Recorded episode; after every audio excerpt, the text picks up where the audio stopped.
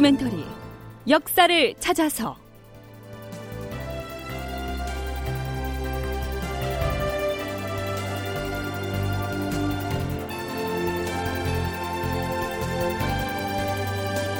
제 885편 송응창과 이여송은 요동으로 돌아가고 극본 이상락 연출 최홍준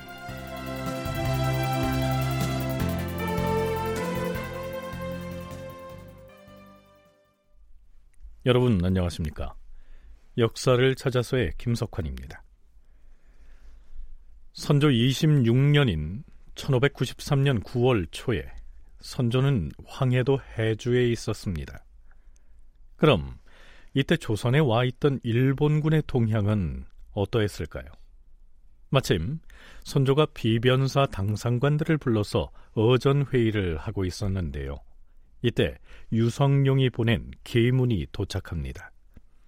이 시기에 유성룡은 군사를 총지휘하는 도체찰사의 임무를 맡고 있었죠. 전하, 지금 외적은 동네와 부산 일대를 소굴로 삼아 진을 치고 있사옵니다.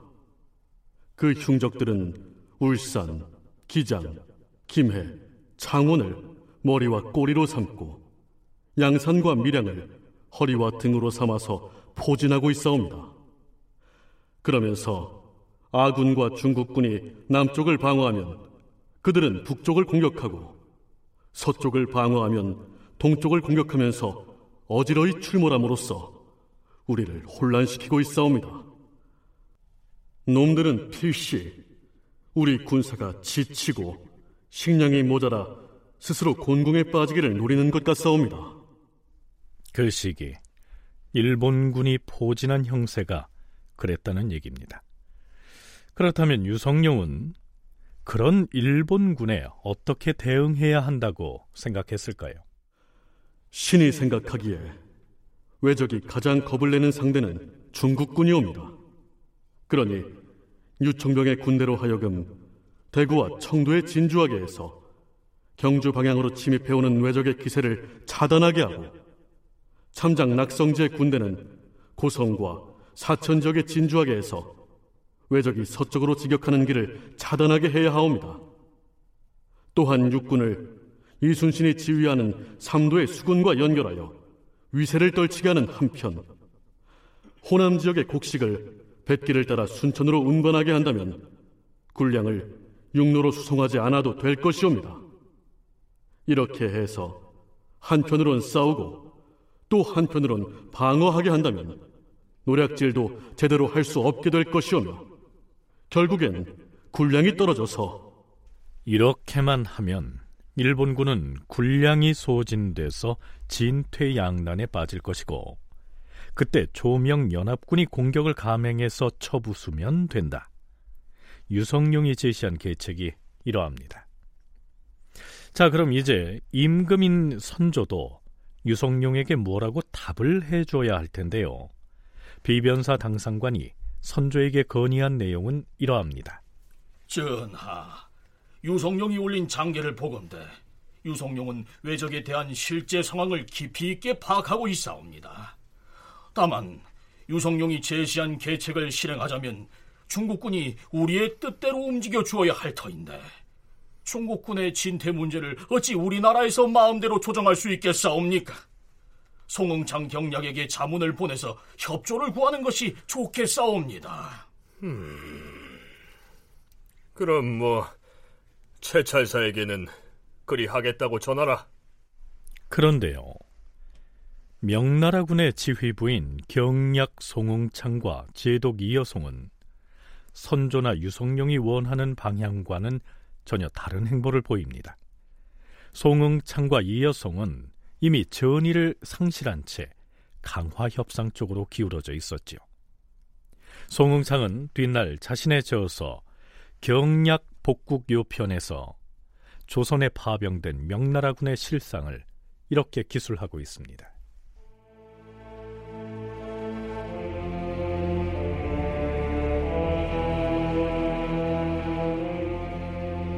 우리 중국 병사들은 많은 봉급을 받을 수 있다는 유혹에 이끌려서 몇 달 동안을 걸어서 조선에 왔으나 조선에서는 은화가 통용되지 않아 모처럼 조정에서 받은 은화를 사용할 수가 없었다.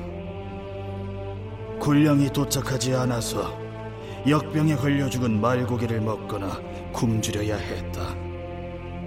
병사들은 계속되는 행군과 전투에 시달려 옷은 너덜너덜 떨어진 채 말이 쓰러질 정도의 혹한인데도 들판에서 잠을 자야 했다.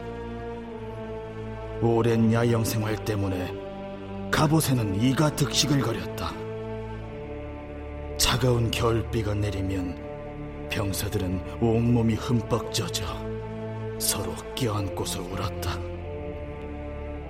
전사자를 화장할 때에는 병사들의 슬픔이 원망으로 변하였고 비쩍 마른 병사가 일본군의 동태를 살피며 숨을 죽이면서 행군하는 모습은 마치 유령이 걷는 것과 같았다. 네, 당시 조선에 파병됐던 명나라 병졸들의 처한 상황이 이러했던 것입니다. 더군다나 전장에서 전투를 직접 이끌었던 이 여성마저 벽제건 전투에서 패한 뒤로는 일본군에 대한 두려움 때문에 급격하게 강화 협상 쪽으로 방향을 틀었던 것이죠. 순천향대 이순신 연구소 재장명 소장의 얘기 들어보시죠. 백체간 전투에서 이여성이 패한 이후에 이여성하고 송홍창이는 그 일본군이 쉽게 상대하기 어려운 그런 존재다 하는 걸 알고 어, 어떻게 하든지 강화 협상을 해가지고 전쟁을 끝내는 방향으로 입장을 이렇게 바꾸게 됩니다. 그래서 이제 특히 송홍창은 이여성보다 더 이렇게 강하게 그 강화를 추진을 했고요. 그 당시 우리 조선은 아, 그러지 말고 계속 그 공격을 해달라. 공격해서 일본을 몰아달라 했지만 그걸 완전히 무시해버리고 이제 강화를 하게 되는 겁니다. 그러다 보니까 이제 선조 입장에서는 그 경략 송홍창이는 참 매우 황당한 사람이다. 이렇게 표현하게 됩니다. 이렇게 참 간사스럽고 군자답지 못하다. 뭐 이렇게 어 말하면서 부정적인 인식을 이제 예, 보여주는데 일본과 화친을 해서는 절대 안 된다고 주장하고 초지일관 주전론을 설파해온 선조는 그와는 반대로 강화 협상에 매달리고 있는 이 송응창을 끊임없이 비난합니다. 물론 면전에서 대놓고는 할 수가 없으니까요. 신하들 앞에서 그랬다는 얘기죠.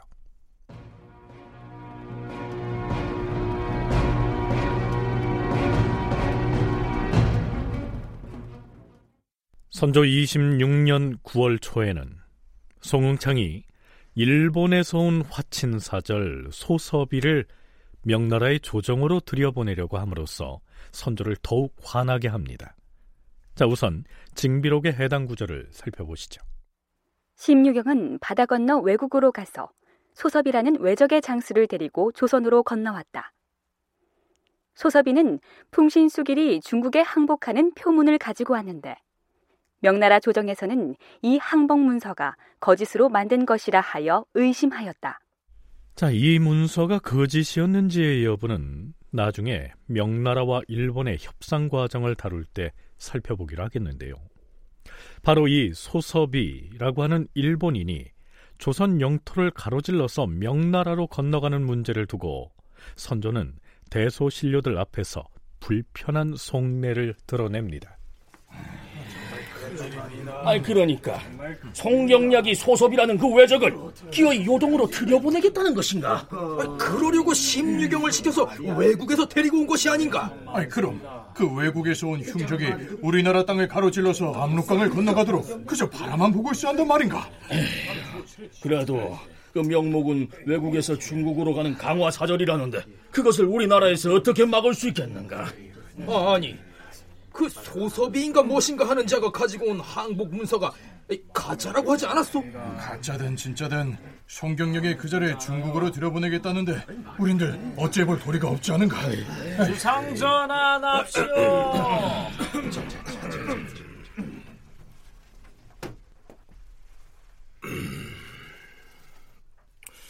경들도 작금의 사세가 어찌 돌아가는지 잘 알고 있을 것이오. 지금 외적은 남쪽에 토성을 구축해놓고 여전히 우리를 위협하고 있는데 송응창 경략은 심유경이 흉적의 나라에서 데리고 온 소섭이란 자를 중국으로 들여보낼 것이라 하였소.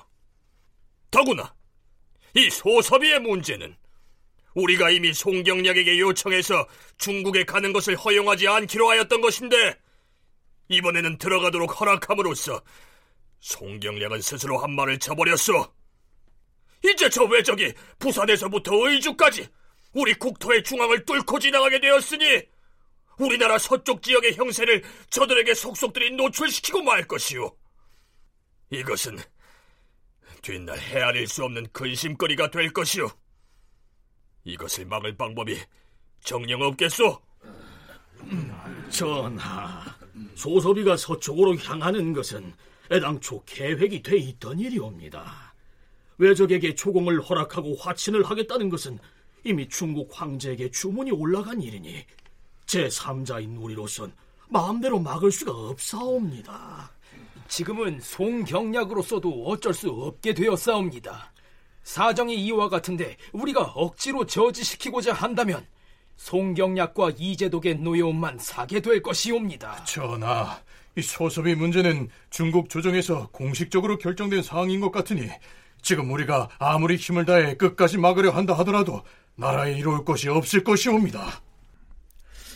자, 대신들이 말했듯이 어차피 이 강화 협상은 명나라와 일본 사이에 추진되고 있었기 때문에 초선에서는 이래라 저래라 할 수 있는 사안이 아니었습니다.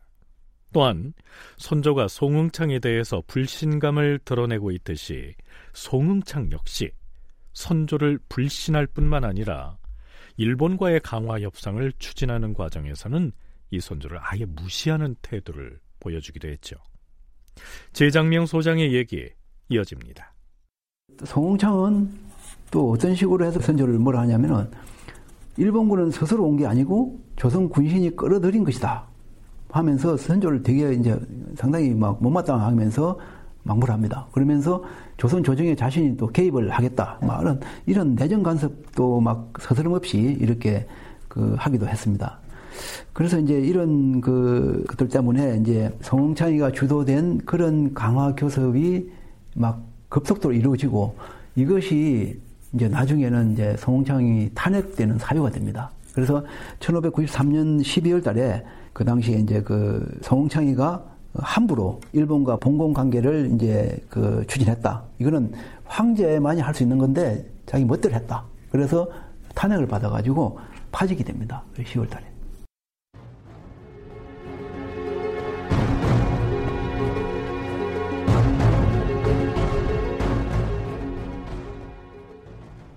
자, 그런데요. 일본에 사신 소서비가 중국에 들어가는 문제로 논란을 하고 있는 바로 그 시기. 송응창과 이여송의 거취에 변화가 생깁니다.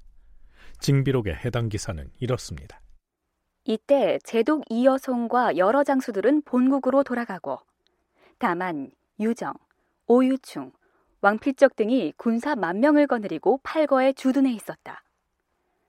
얼마 뒤에 유정의 군사는 팔거에서 남원으로 옮겼다가 또 거기서 서울로 이동하여 머물렀다. 네, 여기에서 총병 유정 등의 군사가 머물렀다는 팔거는 지금의 경상도 칠곡입니다. 그러니까 송응창과 이여송 이 둘 다 중국으로 돌아갔다는 것입니다. 이때 이여송의 동생인 이여매와 이여오도 함께 압록강을 건너 돌아가게 되지요. 송응창과 이여송이 조선을 떠나게 된 배경을 전남대 김경태 교수는 이렇게 설명합니다.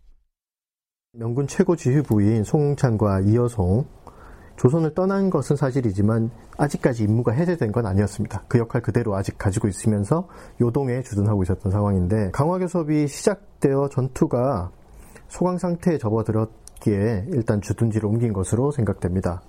근데 명군도 대군이 귀국하고 장수와 군사가 교체되던 시점이었습니다. 한편 명나라 조정 내에서 강화교섭과 명군의 군사 활동에 대한 비판 여론이 이때 끌어오르기 시작합니다. 명나라 조정에는 명군 파견 자체에 비판적인 이들이 많았고 조선에서 있었던 명군이 저지른 실수 같은 것을 빌미로 잡아서 명군 지휘부를 공격하는 근거로 삼고 처벌 욕구까지 하게 됩니다. 명나라 조정 내부도 어느 나라 나 마찬가지로 내부에서 분란들이 있었던 것입니다. 정쟁이 있었던 것이죠. 네, 이 시기 명나라 조정에서 송응창을 탄핵하는 움직임이 있었다는 사실은 선조가 조정 대신들 앞에서 한 발언을 통해서도 나타나죠. 지금 중국 조정에서 여러 의논이 있는 줄 안다. 송응창 경략이 잘못했다는 여론이 있는가 하면 심유경을 간사한 사람이라고 비판하는 목소리도 나오고 있다. 뿐만 아니라 외국에게 조공을 바치게 허락하는 것은 잘못이라는 말도 나오고 있다고 들었다. 선조는 중국 조정의 분위기를 이렇게 언급한 다음 다음과 같은 우려를 표명하기도 합니다. 그런데 만일 중국에서 외국과의 화친을 허락하지 아니하고 바다 건너 오랑캐 나라에서 보낸 사신을 잡아서 억류하기라도 한다면 그땐 어찌 되겠는가? 경상도 지역에 머물고 있는 외적들이 흉악한 짓을 하면서 우리나라를 상대로 감정을 풀려고 할 것이 아니겠는가? 그렇게 되면 필시 전라도가 그 화풀이 대상이 될 터이고 전라도마저 무너지면 우리나라는 이제 힘을 쓰지 못하게 될 것이다.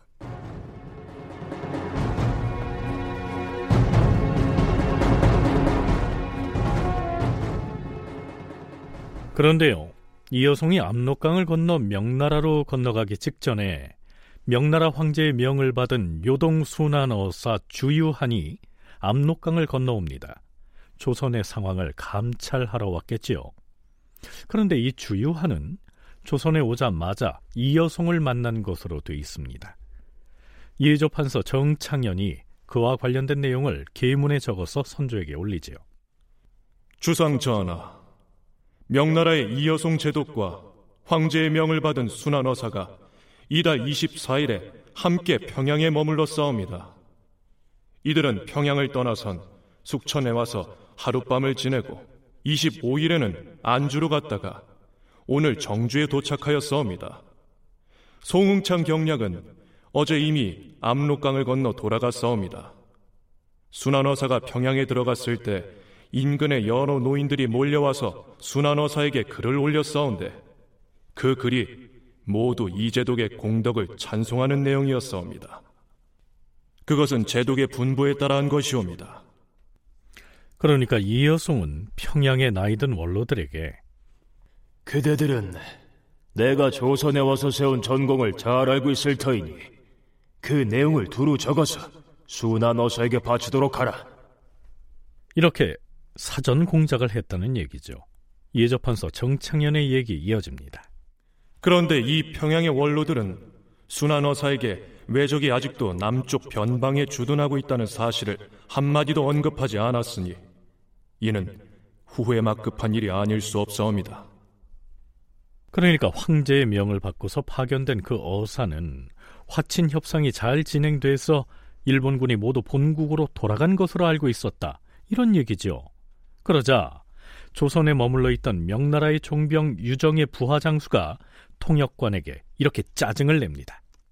아니, 그대 나라의 관리들은 황제의 명을 받고 건너온 순환원사를 만나고서도 어찌하여 남쪽에 아직도 외적이 머물러 있다는 사실을 고하지도 않고 입을 다물고 있었는가? 다큐멘터리 역사를 찾아서 다음 시간에 계속하겠습니다.